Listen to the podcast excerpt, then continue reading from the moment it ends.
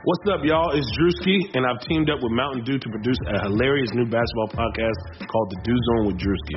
Learn the backstories of your favorite ballers and celebrities like Jamal Murray. Did you have like a favorite team? Was it the Raptors at the time or no? Was the Raptors even started around that time? Come on, bro. I ain't that old, fam.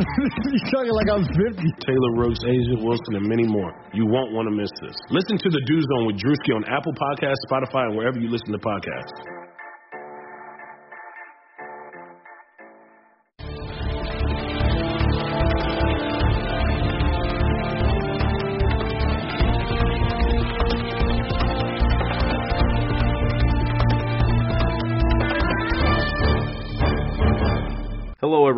Welcome into another episode of Kentucky Daily, a daily podcast covering your University of Kentucky Wildcats. I'm Sean Smith, joined by Derek Terry the Cats' Pause. Derek, it's Mailbag Friday, and we have a full mailbag this week.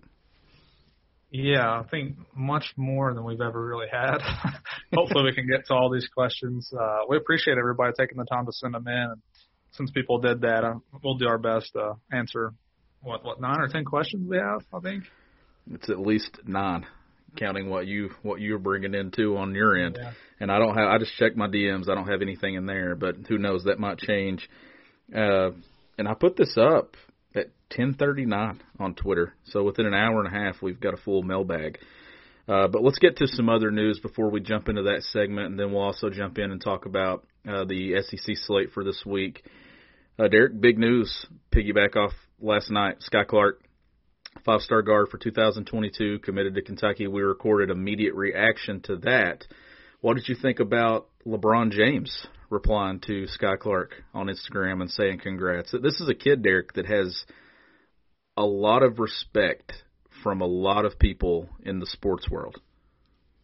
Yeah, I, I, I actually hadn't seen that, but that's a really cool thing for Sky. Uh, you know, it's it's interesting to me just because LeBron. I, I would say by the time that you know people like us, we can remember when LeBron. I mean, I remember watching LeBron in high school when I was a kid. So I guess for a kid like Skyy, like I, I don't know how I would compare him to, just because like LeBron has been that guy his whole life, basically since he's been watching basketball. So I couldn't imagine being that age and having uh, one of the most famous superstars in the world in the sports world anyway. Uh, telling me congratulations. I mean, that's an awesome thing for that kid that I'm sure he'll never forget. He'll never forget yesterday committing to Kentucky, but to add that on is that's pretty that's pretty awesome. Yeah, that is pretty cool for him. And I know he's been busy for like the last 16, 17 hours. His Instagram, his social media has been blowing up. Uh, just really good news for Kentucky basketball. We'll see where it goes from here and where they go with 2022. But the big topic right now, Derek, is 2021 and kind of how they piece this class together. Now that Skyy's for 22, we'll have to wait and see what happens with that. But as of right now, it's Nolan Hickman. He's the only guy that's in that class. Uh, kind of waiting on Bryce Hopkins to see. By the time we record Monday, that's a possibility that he could be in this class. Uh, but there's also some other guys there. Hunter Sallis, we got to wait and see if it's going to be a spring decision or if it's going to be sooner. Uh, Daimion Collins is another guy that we want to talk about, Derek, and you have some news this morning on that one. Yeah, I said earlier this week I didn't think the Collins thing was going to work out, but apparently I was wrong on that, which uh, not the first time. Uh, at least potentially wrong, because on Friday morning there were two crystal ball picks from both of our top national analysts at 24/7 Sports, uh, Eric Bossi, a recent hire, and Brian Snow, have both put in a crystal ball for Daimion Collins to go to Kentucky.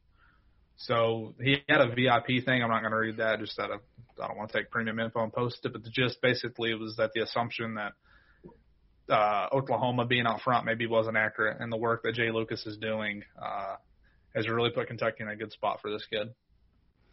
Yeah, and that's big news because they need uh, post presence in this class. It looks like they're going to get a lot of wing guys. Hopkins a forward if they land him, but they they need a big guy, and I think Collins would be that guy for the 2021 class. Derek, there's a lot of news on the UK basketball recruiting front, but Kentucky football also landed a commitment last night. If you want to touch on that, and it came late last night too.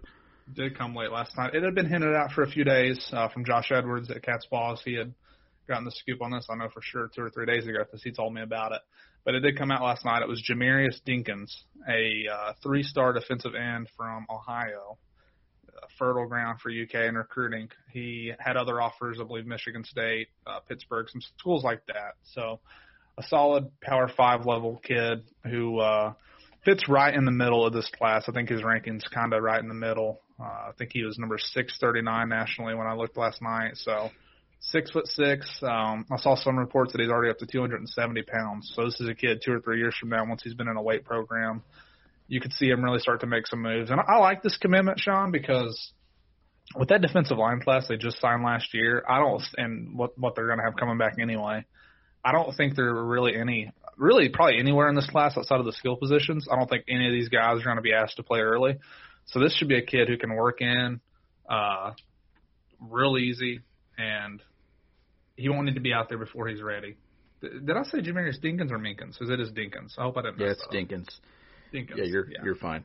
Uh, but yeah, that was the that was kind of the quiet news last night because Skyy kind of got all the attention, rightfully so, with being you know a big time basketball target and kind of jump starting the 2022 class. But the football recruiting kind of uh, and it was late. I think it was close to Close midnight. to eleven. Yeah. I yeah, think right. it was late. I didn't, I didn't even see it until this morning. So uh, that was some news. Uh, the football recruiting. We'll we'll dive into that more as well as we get closer to uh, football signing day. We'll dive in and we'll go over all those those football commitments in that Kentucky class. But Derek, let's go ahead and let's just jump into the mailbag because it's it's full. so uh, Yeah. and I'm going to start with my favorite question, and this comes via your brother, Dalton Terry. And this is a really good question. I hadn't even thought of this. When is the Butcher's Pub going to name the Buffalo Chicken Sandwich after you, Derek?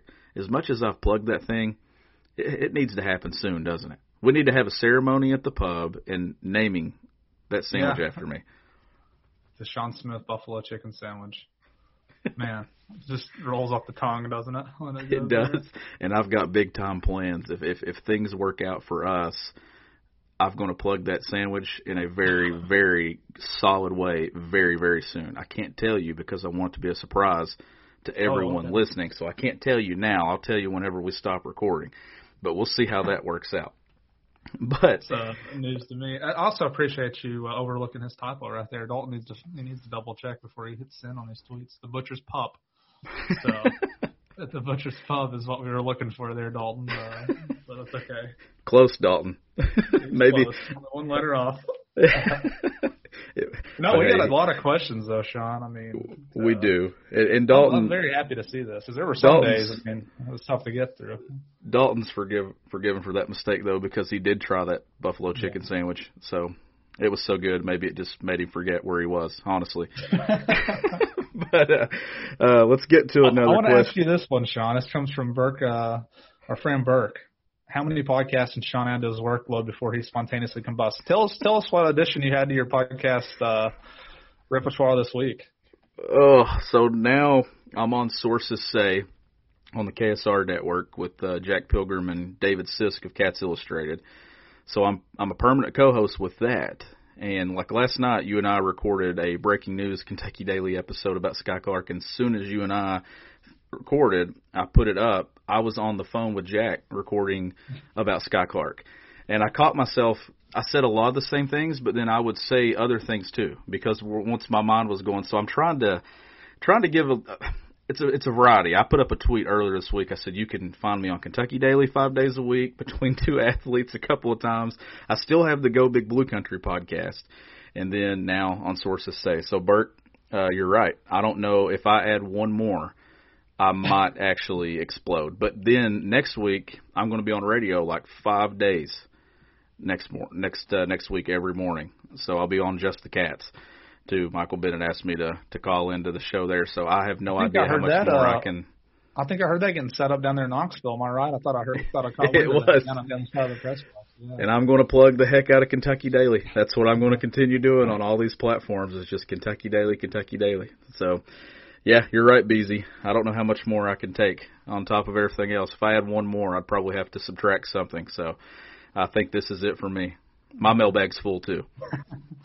Well, it looks like the rest of these are pretty specific questions on either basketball or football. I'm I'm actually in your mentions right now, Sean, looking at these. If I got tagged, I don't always see the tweets that I get tagged in. I uh, just the way I have my settings set up. But uh, let's start. I'll ask you this one, Sean, with a football question. This is from Matthew Alexander. He actually has two questions. We'll answer this one first. basically, he's asking what is your win loss prediction for the football team the rest of the season. And that's a shout out to the game day chat. Matt is he's in a, he's in a chat with Okay. me on Twitter. So that's uh that's really good to see him in the mailbag. So the win loss for the rest of the football season, wow. Boy, has it sure changed since we Yeah. actually talked about this a couple of weeks ago. So there's six games left, correct? No? Yes. Six games. Yep, they're Yep, two. six games left. So at at Missouri, Georgia at home, Vandy at home, at Alabama, at Florida, South Carolina at home. I'm going to say the safe pick is three and 3 Mhm. with a with a chance to get to four and two. I think that would be the the ideal number to put it at. I would I feel confident in three and three. Uh, I don't think they'll go to two and four. I think they'll at least go three and three, but I do think that they'll put themselves in position to steal one at some point, maybe Florida late in the season, or who knows what happens in that Georgia matchup next weekend. So I think three and three with a chance to go four and two. Yeah, I said six and four in the preseason. Uh, if they get to six and four, it's not going to be how I predicted it. But since there's a path there, I'm going to keep it at that just to stay with what I had in the preseason. Feel real smart if they can get to uh, six and four. I'm going to say they they beat Missouri, they beat Vanderbilt. That's four wins, and then they beat South Carolina to get to five. And then I'm going to pick. Let's just do it just for fun. Florida. They're going to win down Yeah. there in Gainesville the second straight time. So don't see them. Uh, I mean, at this point, and I don't, I don't think they're going to beat Georgia, but really the only game at this point, I'm going to say Alabama. They- I just don't think they're going to be able to keep up with the way Alabama's going to score. If Alabama put up 40 something points on Georgia, I just, I, I just don't know if they're really beatable this season. Um, but the way Georgia's offense has, it's been okay. I don't think Georgia's had a bad offense, but if Kentucky's defense can show up that game, I think they can at least do enough to. eh, Basically, what I'm trying to say is I think it'll be closer than what I might have said two weeks ago. Like I think they might be able to make that a little bit of a game, but I'm not going to pick a win. But the way Florida's defense has been so bad this year, and if Kentucky's defense keeps getting better, I think they got a real shot to, to pull an upset down there. And I predicted in the preseason seven and three, and that's a stretch. I mean, you're going to have to beat Georgia and Florida to get to that. So I I think that the loss to Ole Miss kind of shot that in the foot. Yeah. But six and four is what you said, and I think they have a chance to get to that. But in my mind, Derek, if they just get to five and five, and with the win against Tennessee, it's a successful year, and then you have something to build on going into to next year as well. But I do think that six and four, they'll have a chance to get that. Sticking with Matt, he had another question. Also, what does Kentucky need to do this season to hold a huge recruiting class? Derek, that's a really good question.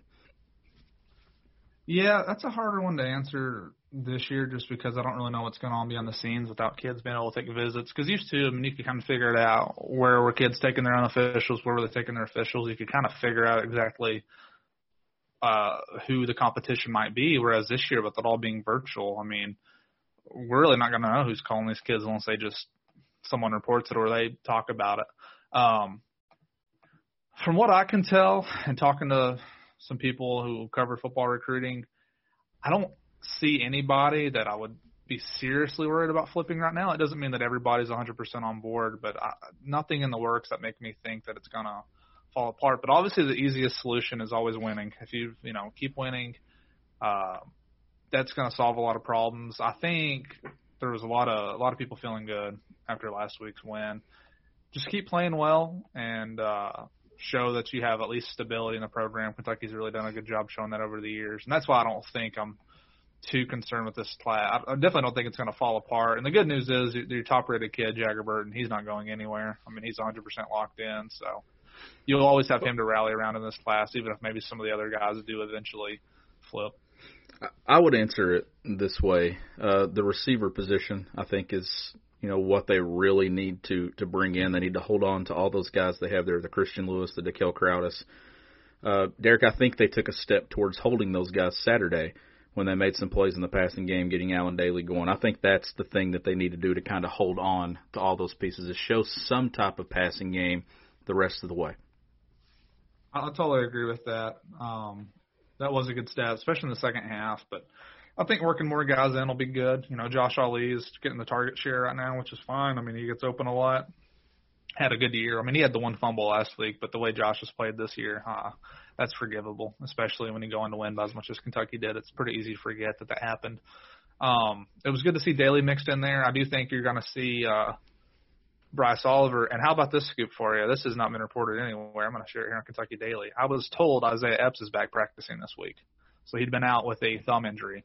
Don't know if that means he's going to play Saturday. Just means that uh, he's close to being back. So you're going to have some more guys. another guy that you can look at. Yeah, yeah, another- Exactly. It's another guy that you can look to and see, and hopefully for that kid, Derek, he stays healthy. Yeah, I mean, Like hopefully that he can get in there and just have it, have an opportunity. Like it, it's been two years since we've really got to see him healthy and on the field. And then another football question. This comes from C.J. Dye. How much of a fight will Kentucky put up against Georgia next week? I, I wish I uh, well now that I see that I wish I hadn't said what I said for the few a few questions ago because I, I guess it's the same thing I already said. Like I think Georgia's defense is so good.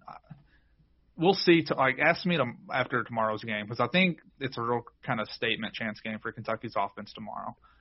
Got back on solid footing in the second half against Tennessee after you know pretty bad game against Mississippi State. Not a great first half against Tennessee, but then the second half they really got things rolling. If they can carry that over to Missouri, put up over 30 points again. And I know they got some help from the defense last week in those points, but if the, if the offense can go out there score four, four or five touchdowns like they have earlier, uh, like against Ole Miss earlier this season, I think they'll be coming into that Georgia game with some confidence. But I think in order to beat Georgia, they're going to have to have a absolutely huge defensive performance, get some turnovers, set up some easy fields, and probably keep it a rather low scoring game. So uh, a lot of it, I think, is going to depend on the defense, but the offense is going to have to score.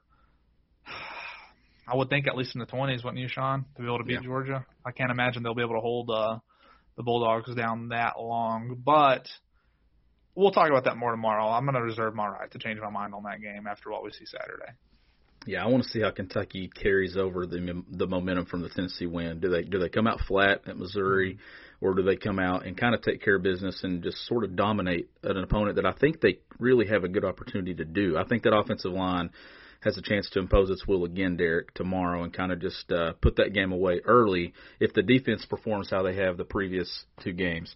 But let's move on to the. Well, the I've got ba- do you have another football. football? Okay. I do, yes. It's from Trey Gross. Uh, this is my text messages. So, um, Jared Casey, Vito Tisdale, J.J. Weaver, Octavius Oxendine, Izayah Cummings all have seen the field and seem to be in the plans for the future. Is it actually possible to have a roster in a year or two that has a lot of key talent, Kentucky talent on the field? Uh, I think that's a good question from Trey. And when you add in, I was trying to think of the two deep. All those guys he just mentioned, I think for sure will be in the two deep next year. Maybe even some starters in that next. I think Vito Tisdale could definitely be a starter. Cummings, I think, will have a chance with another year under his belt to compete for a starting job. And in this class, uh, you're going to have DeKel Crowdus coming in. Uh, I don't think Lavelle Wright will be able to crack the two deep next year, but from what we saw from him, I mean, who knows? He had a really good game uh, against Frederick Douglass. But potentially Bo Allen next year. Yeah, Jagger. Yeah, Jagger's going to be in the mix next season. Uh, I think it's a good question and something for a long time people always talked about that Kentucky just didn't have enough in-state talent to really build a team around, and they're, it's getting better in that regard. 2022 is going to be a big year for that. They've got quite a few kids ranked pretty highly nationally who Yeah. they need to capitalize on. But what do you think? What do you think, uh, Sean? You think you could Yeah. see a lot more Kentucky guys helping this team win? I, I do. I mean, could you could you get as many as seven or eight on the in the starting? I mean, I think so because when you're talking Casey and you're talking Weaver and you're talking Vito, I mean, there's there's people there's guys there that you can see that are going to be in the starting, you know, the eleven there for a very long time. Yeah. Yeah, I'm trying to think of some some other guys. I mean, Dotson will probably start next year. Yeah. I think Bo's got a shot. We'll see. I mean, that's that's got to play out. Uh, Cummings, like I said, I think Vito's probably a lock next year to to start in some capacity. I just think he's going to be too good at that point to keep off the field. Maybe Weaver and Wright will keep splitting time until uh, Wright graduates, but regardless, you know he's going to play out there a lot. I mean, you've already you've already started to see that where Weaver's out there pretty much every third down. I mean, he's got a really big role in this defense. So Yeah. It's been a big thing, and I think having Vince Marrow recruit the state of Kentucky has definitely helped in that regard. And if he can capitalize on this 2022 class, and if you can start that class off with Gavin Wimsatt out of Owensboro, a highly rated four-star quarterback.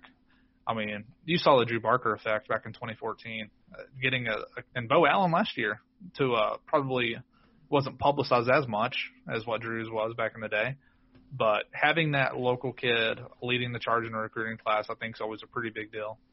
Yeah, it is, and I I think that that's that's something encouraging to see is that Mark Stoops has been able to identify some talent in the state, and they've been able to keep it at home. It's not going, it's not even splitting and going elsewhere. It's all coming to Kentucky the last few classes. But let's transition to the basketball side of things. How do you see Skyy Clark playing at Kentucky? Uh, I'll take this one, Derek. I, I think that Skyy will be a point guard. I know he's listed as a combo. I think he's going to be the point guard for that 2022 roster. I, I think that he is a guy that plays with great pace. Honestly, Corey Evans thought that he was the best point guard in high school that he's evaluated in within the high school game right now. Uh, I think his passing is very underrated. Every time that I've talked to people, they they don't really mention his ability to pass. But what I saw that day that I watched him for two or three hours run up and down was his vision and the seams that he can fit, you know, the windows that he can fit a ball into. Like it's it's crazy. I think that's the part of, the, of his game that you're going to see go to the next level the next couple of years. But the thing that stood out to me, Derek, when I watched him, is guys wanted to play with him and guys were better with him on the floor. Like I said, I watched some very high profile names not look very good for two games run up and down the floor and then Skyy walks in the gym and everything it's almost like a well oiled machine. You have the guy that's facilitating and he's just so sneaky good with his athleticism that he can just blow by you and get to the rim, finish with either hand. So I think he's he's going to be one of those point guards that you like, that John Calipari brings in, that can play with the ball in his hands, that makes others better, and those are the guys that Cal likes. Yeah, I'm looking forward to seeing Skyy once he gets to Kentucky, whatever year that is. Um, he just feels like the kind of kid who gets to college to me and is just a really solid player. I don't know that he's gonna. I don't know. I mean, I love that they have the option of seeing how things play out with this 21 class. And if you need him, he's there. And if not, if he wants to wait till 22, you can build your whole class around him for that year. I mean, that is, if, especially if they land Hunter Sallis, I mean, that is a phenomenal job by Joel Justus, John Calipari, uh, Tony Barbee, all these guys on the staff, if they're able to accomplish that. Yeah, it's huge.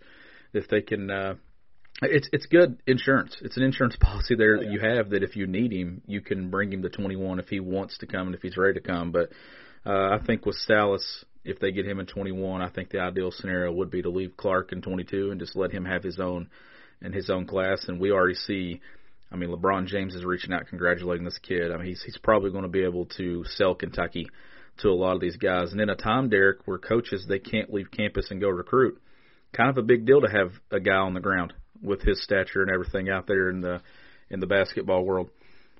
But let's move on. Uh, here's another basketball question. I think this is a very good one. Who will be the top two cats and three pointers made? Outside shooting remains my question mark about the team. Isn't that the question mark really about every John Calipari team? Do they do they hit enough shots? I'm going to give you one. BJ Boston, I think, will lead the team in three pointers made, and then you know my second guy it's going to either be whoever emerges at that point guard spot, Devin Askew or Davion Mintz. I think that one of those two, Devin Askew is a very, very good shooter. If he play, if he ends up playing 27, 28, 29 minutes a night, uh, he can definitely add that aspect to Kentucky's offense. I think he could find himself in that top two. Yep, uh, definitely agree with you on Boston. I think he's gonna end up attempting the most three pointers on this team my mind when I read this question went to Dontaie Allen, but the only problem I think for Allen is at this point it's hard to know how many minutes he's to play and how many shots he's to be able to get. If he comes in and that becomes his clear role is that he can make three pointers and he can play good enough defense, I think he'll have a spot on this team. I just don't know that he's going to get the volume to be one of the top two guys, but I think his percentage could be pretty good if he's as good of a shooter as he's cracked up to be. Um, we'll see if he makes them in games. I like your Askew pick. Um, I could see that. Uh, I don't know Clark. I think he'll probably end up attempting a lot. I don't know. I, think you got. I think you hit on the help, on the Ned though. Uh, a nail on the whatever. It's on the head. the nail on the head. uh, I'd say Boston, Askew, and Allen. If I was picking three, two of those guys would be who I'd pick. Now maybe there'll be somebody who goes out and surprises us. I don't think so. I mean, Jacob Toppin wasn't really he had he had a few decent games. I think he went three for four from three against Alabama, but for the season he only shot like 24 percent. So not necessarily his game, I don't think. Uh, Keion showed in the Florida game, Sean, he could step out there and hit them. I just don't think he's going to shoot a ton of threes this year. So I agree with you on the guards. I think no, and Keion's a guy that's going to benefit from the elite athleticism Kentucky has on the perimeter this year with Boston and Clark. I think Keion's going to be a guy that's going to have more space to operate and do the things that he he was able to do in high school with maybe his face up game, some post up game too with Keion. We saw that last year. He can he can play in that spot. Uh, interesting to see what how this injury he has affects him and everything. Whenever I don't really know, we don't really know exactly what's going on. I talked to his dad the other night, and he said he's he's going to be good and everything. But I'm with you though, Boston for sure at the top. Boston's to he's going to shoot it I think at the best clip and I think he's going to hit the most. I think he's going to honestly I think he'll be their leading scorer. I think Clark will be their second leading scorer, but as far as outside threat, I think that this is where Askew benefits a ton from Clark and Boston and their ability to to get to the paint and get uh get some easy opportunities and some good looks for some other guys on the perimeter. Uh, staying with the basketball side, I think this is a good question too, and it's about Jacob Toppin. It says, "Hey Sean, I think this team will be really, really good. I keep seeing everyone say how good and impressive Jacob Toppin is. My question is, if Jacob Toppin is three quarters or half the player Obi was last year, and everyone else is who we think they will be, how does that change expectations? Well, if they just get half of what Obi Toppin was, oh my. If because that guy was the best player in college basketball last year, national player of the year. If you get half the national player of the year, Derek, and Boston and Clark live up to what they are, I mean it'd be it'd be hard to not pick this team probably top one, top two in the country, right? If you get that from him, a guy that you really didn't expect anything from. Yeah, this question comes from Corey Hensley. Thanks for the question, Corey. Um, I don't know. It's hard for me to say. I mean, if you do the half thing and you just take the averages that Obi had last year, like that's like 10 points a game from Jacob this year because I think Obi averaged 20 and seven at Dayton. I wrote the stats down a few days ago. I can't remember exactly what it was now, but I mean that'd be another great piece because I didn't factor him into my expectations at all. Just because I mean I think even even for people at UK, I think the assumption for a long time was he would just use this as a redshirt year would have to sit out. He could develop, and now that he's available, I just think until you see him earn a role on this team, it's hard to kind of predict too much. I think he's definitely going to get his chance. I think all these guys are going to get a shot, but like I said uh, the podcast on our reaction podcast to Sarr and and Toppin becoming eligible, I think he's going to have the toughest fight for minutes uh, with Fletcher and, and Allen this year. I think that's the, coming off the bench. That's going to be the biggest position battle. So whoever wins out on that, I think will play a pretty big role in the team. But I would think from a mental standpoint, you know, Toppin, I think he knows he's. I don't want to call him a project. I don't think that's fair to call him a project. But you look at his high school rankings, like the one advantage I guess he has is he has played college basketball at this point, but he was not as highly regarded as a guy. Even even a guy like Dontaie Allen, who ended up being a four star recruit. Cam'Ron Fletcher was a highly rated guy you know, these are guys that, and I think Cal actually likes Fletcher a lot too, Sean. He just feels like the kind of guy to me who Cal's going to like if he gets after on the defensive end. He's long, um, probably not as polished offensively. So to answer well, that question in a long way, like if he's if he exceeds expectations, then yeah, you're going to have a really really good team. But I think they can have a really really good team even without Toppin being that guy because I think someone will emerge even if it's not him. Yeah, um, I I like Toppin's game. I think that Toppin's a guy that's going to find his way through through this Kentucky program in, in a big way. I think he'll have a he'll have a big role at some point, but just having just the luxury of having a guy like that who has collegiate experience, I don't think that can be overstated. Even though it was at Rhode Island, I think just having collegiate experience pays off.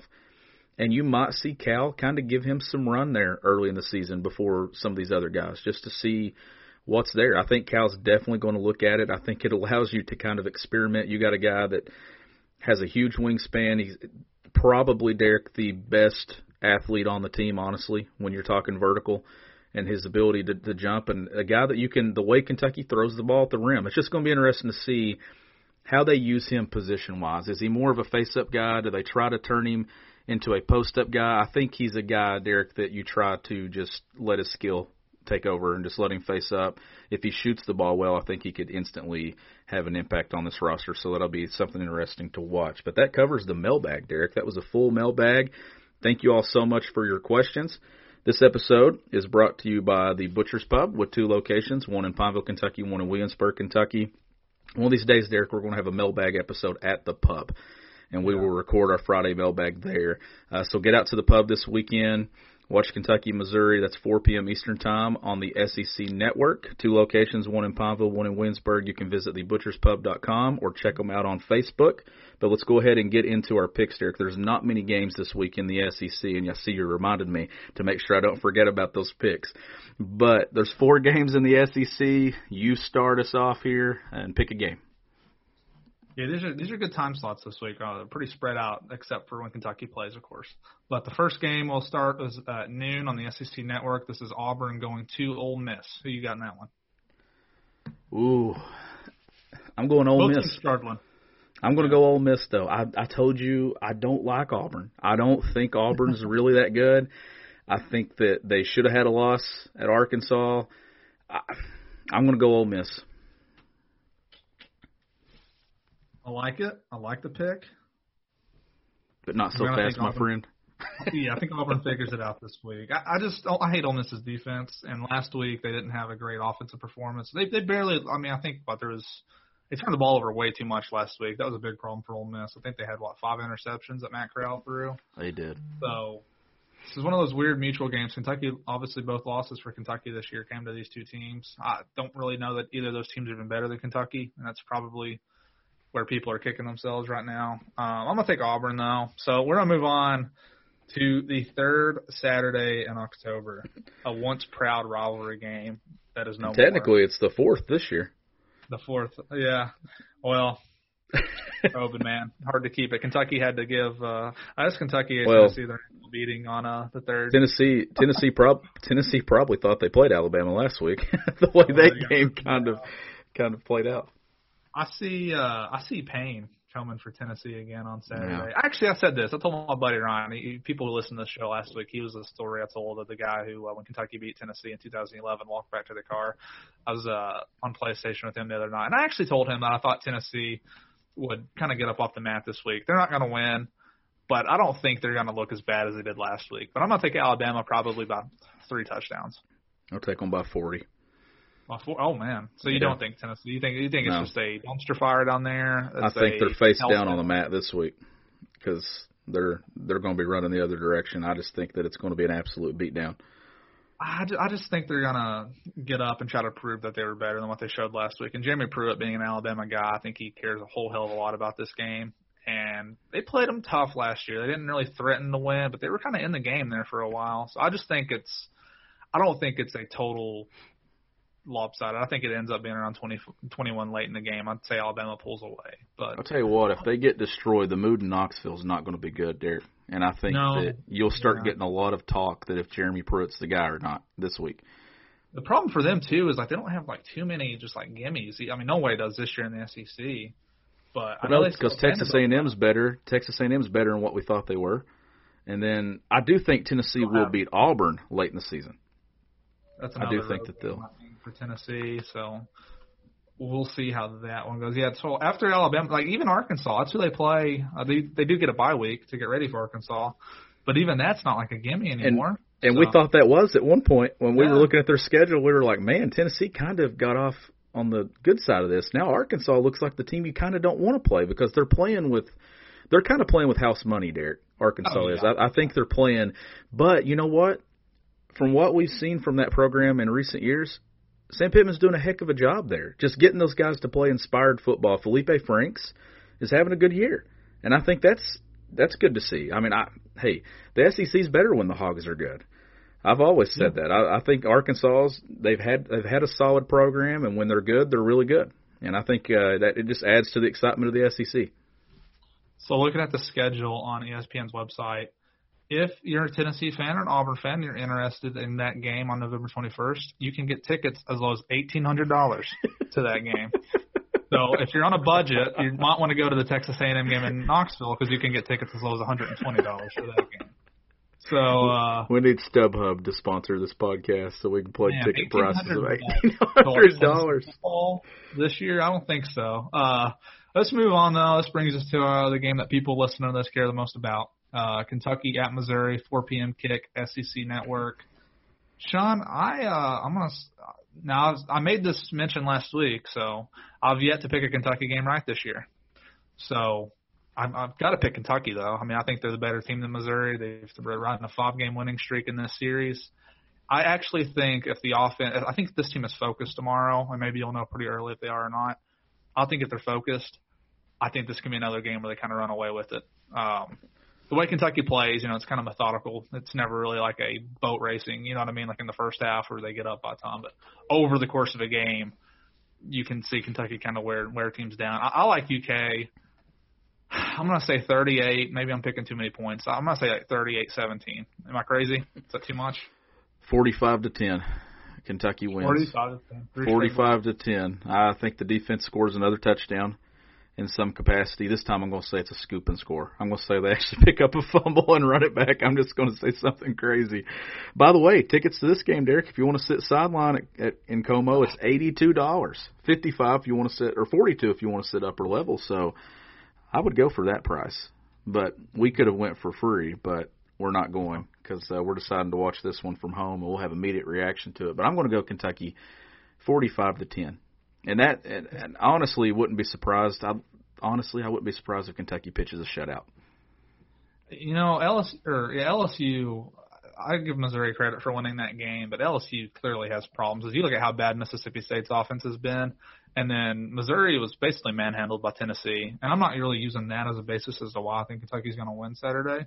But I read the story. I don't know if you read it uh, in the St. Louis Dispatch of basically Missouri's players are like, I, I don't know how we can't beat these guys. Like this is such a frustrating series, and to read Kentucky being the team that that was said about is just not something you're used to. Uh, so I do think Missouri's going to be motivated. I just, I just feel like I like Kentucky's roster a lot better. They're playing more like the team that we thought they would be in the preseason.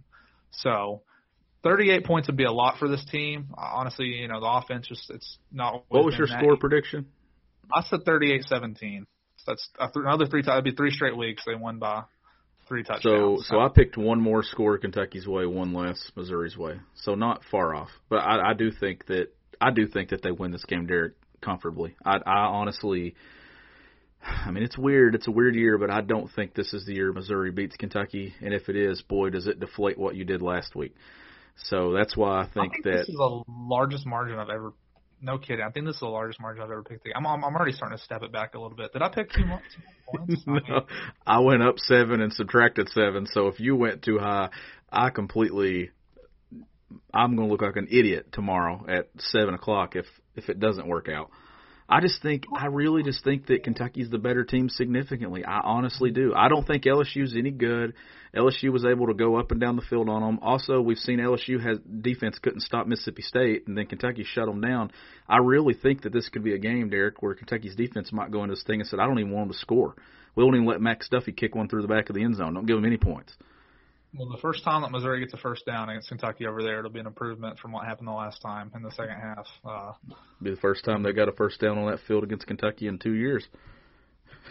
also, give a shout out to former UK special teams. Uh, wouldn't call him a star, but he did a good job kicking off. Grant McKinniss Yeah. plays over at Missouri now. Maybe he's been uh, giving the inside scoop to the Missouri coaches on how Kentucky does things. I don't know, but speaking of LSU, that's our that's the last game was on Saturday. It'll be a 7 p.m. kick in Baton Rouge. They are without quarterback Miles Brennan, by the way. They'll be hosting South Carolina. Probably the best game this week, Sean. I I guess. I mean. South Actually, I don't know Carolina. if I'll say that. Uh, They're not the two best teams by any means, but in terms of, ah, I kind of think South Carolina might win this game. I, I'm picking South Carolina to win this game. I just don't think that. Honestly, I think that Orgeron's going to go from winning a national championship in Baton Rouge to one of the hottest seats in college football. I just think that. I, I don't know. Like I just don't think. He he accomplished that national championship, had a ton of talent, Derek. But before that, there were some question marks there too, and I just think that this season the the sky's kind of falling. Honestly, in Baton Rouge, they just lost a ton. Like you mentioned, the quarterback's out.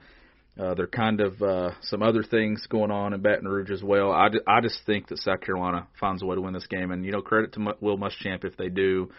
That's been a guy that I've been saying for two years that I think he's like one loss away, one bad loss away from kind of getting the boot, and he he may be putting a season together now. Derek, they've won two straight, and if they get this one, you're you're above 500, you're three and two, and kind of feeling a little bit better about what South Carolina's doing. Think it's a good thing for everybody in the SEC East if Will Muschamp hangs around a little bit. Um, just because I think South Carolina's a program that if I mean you saw what they did with Steve Spurrier when they have the right guy in there, Lou Holtz even to, to a lesser extent than what Spurrier did, but they can be a pretty tough out whenever uh, they got the right guy in there. And I, I think Muschamp's just like a very okay coach. I don't think he's I don't think he's horrible, but he's just very like mediocre to me. So the longer you can keep him there, the better. And he did make a good hire though in the off season. Mike Bobo is the offensive coordinator. They've been playing with a lot of life on that side of the ball. They don't have a ton of talent actually on offense, but he's finding a way to make it work. So I do tip my hat to them. It would be a huge win for him. Um, who knows? I mean, LSU recruits well, so maybe one of these quarterbacks they're going to be bringing in will, will do well. But I don't think the quarterback had been too much of a problem at LSU, right? I mean, even in their losses, it seemed like they'd still move the ball uh, pretty well. So hard to figure out. Both those teams have played Vanderbilt. They both beat Vanderbilt pretty good, and then of course LSU has losses to Missouri and Mississippi State, who uh, haven't. Those teams that they've lost to just have not played well though against other opponents. So I'm with no. you. I'm gonna take South Carolina. Big win for Will Muschamp if he can get it done. And, and we'll uh, we'll update our win loss records going into next week. We'll talk about that and we'll see where we are and who's leading the season and everything. I had a pretty good week last week. Can I give you another prediction for Saturday? Yes. Chris Rodriguez has 833 career rushing yards at Kentucky. I think there's a chance that he gets to a thousand. I think he gets there Saturday. What's that math? One uh, sixty-seven. Yeah, I think he could have a big day. Oh yeah, I think he could get 160. And here's another interesting stat, Derek. He's averaging in his Kentucky career, he's averaging seven yards per carry. Feed the dude. Seven yards per carry for his Kentucky career. That's crazy. Uh, he needs more touches. That's the guy I honestly would start the game with him, and I'd close the game with him unless it's if it's a close game. That's just what I would do if I'm Eddie Gran. I, I think that he's a guy that's shown he's capable of kind of being the bell cow back in that offense. I, I just think that that's who you lean on. And then we've seen Kentucky kind of have running backs have had very good games against Missouri in in the recent years. So I think that Rodriguez could be the next one. I'll say the X factor tomorrow, Terry Wilson. And I know you could say that for every game, but Missouri's not doing a very good job stopping the QB run this year. I think Terry and those other backs. I mean, they've pretty well. No, Missouri did a good job in 2018 shutting down the run game. From what I remember, it was kind of tough sledding, and they do have a spectacular inside linebacker, Nick Bolton. He's a very good player. So I don't think this Missouri team's like just completely void of talent, but at the same time, I don't know. I just feel like Kentucky. To me, the big thing is coming and focused. If they're focused, if they're there to win, um, and and they get off to a good start, like I think I think it could be a good day again tomorrow for the Wildcats, but we'll see. Um, either way, we'll be right back here to record after. You'll actually have a, a podcast tomorrow with audio like this. You know, it won't be.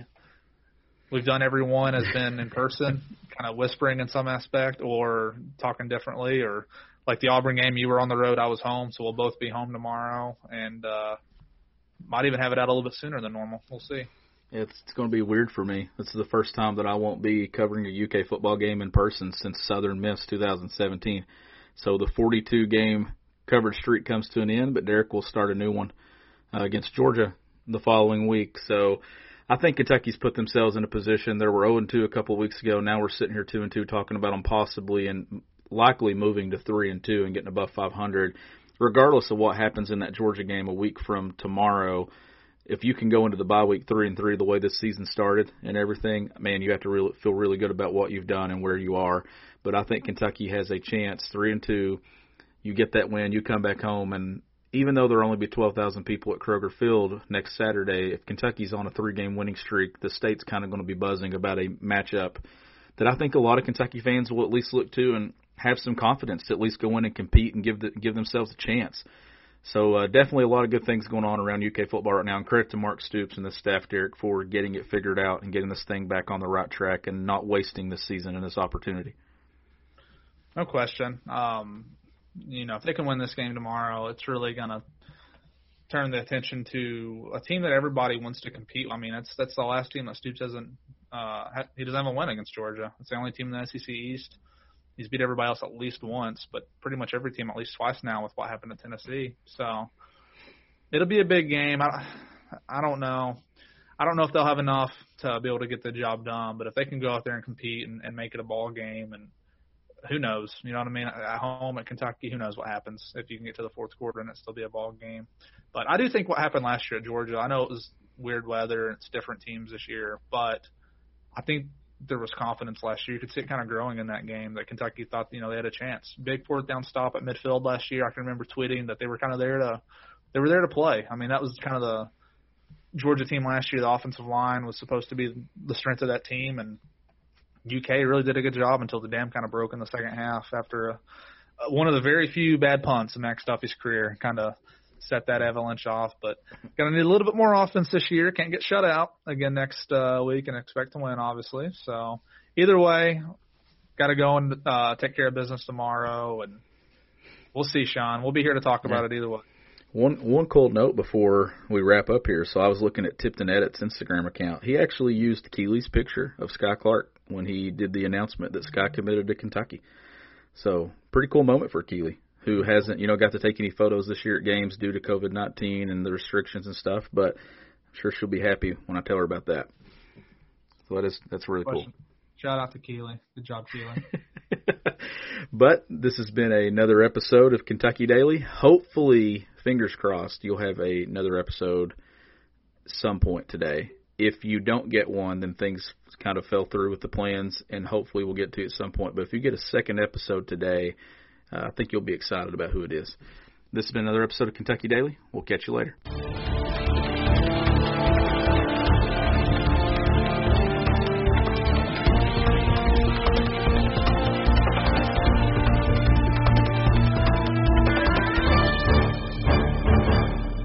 Sugar Ray Leonard, Roberto Duran, Marvelous Marvin Hagler, and Thomas Hearns. Legends, whose four way rivalry defined one of the greatest eras in boxing history. Relive their decade of dominance in the new Showtime sports documentary, The Kings, a four part series premiering Sunday, June 6th, only on Showtime.